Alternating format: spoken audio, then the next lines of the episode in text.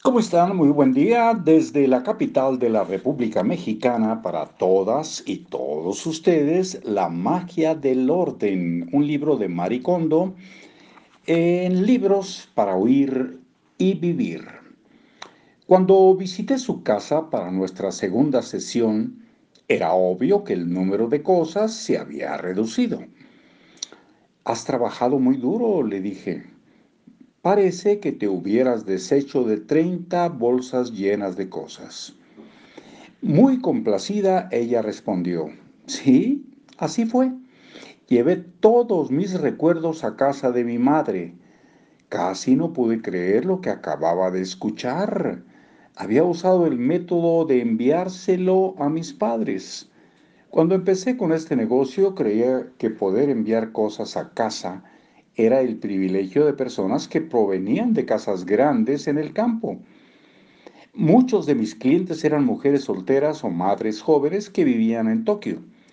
Si pedían permiso para enviar cosas a casa de sus padres, yo les decía, claro, siempre y cuando lo hagas de inmediato. Nunca cuestioné nada de esto hasta que mi clientela empezó a mudarse a casas rurales. Cuando me enteré del verdadero estado de las casas de sus padres, me vi forzada a retractarme de mis imprudentes palabras. Hoy me doy cuenta de que las personas que tienen un lugar conveniente para enviar objetos como la casa de sus padres, en realidad son bastante desafortunadas. Aunque la casa sea grande y con cuartos de sobra, no se trata de una cuarta dimensión siempre en expansión. La gente nunca recoge las cajas que envía a casa. Una vez enviadas, nunca serán abiertas. Pero retomaré mi historia, retomaré mi historia. Poco tiempo después, la madre de A se apuntó a mi curso. Yo sabía que se iba, que sí iba a concluirlo tendríamos que ocuparnos de las cosas que A le había enviado. Cuando visité la casa descubrí que la habitación de A estaba intacta. Sus cosas llenaban la estantería y el armario, y ahora había dos cajas grandes en el suelo.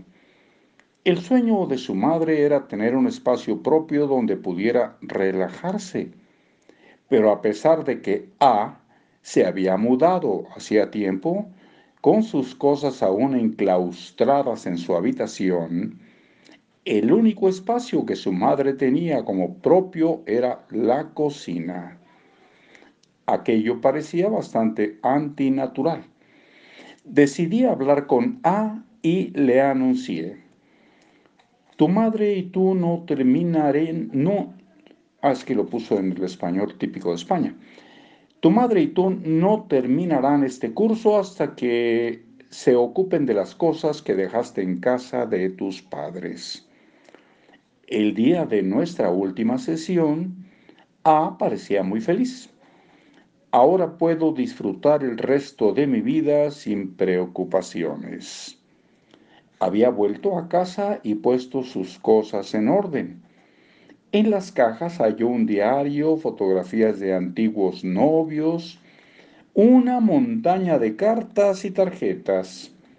Solo me estaba engañando a mí misma al enviar a casa de mis padres las cosas de las que no podía desprenderme. Cuando volví a mirar cada objeto me di cuenta de que había vivido esos momentos plenamente y fui capaz de agradecer a mi recuerdo la alegría que me dieron en aquel momento. Cuando los deseché, sentí que me había enfrentado a mi pasado por primera vez en mi vida. Hasta luego.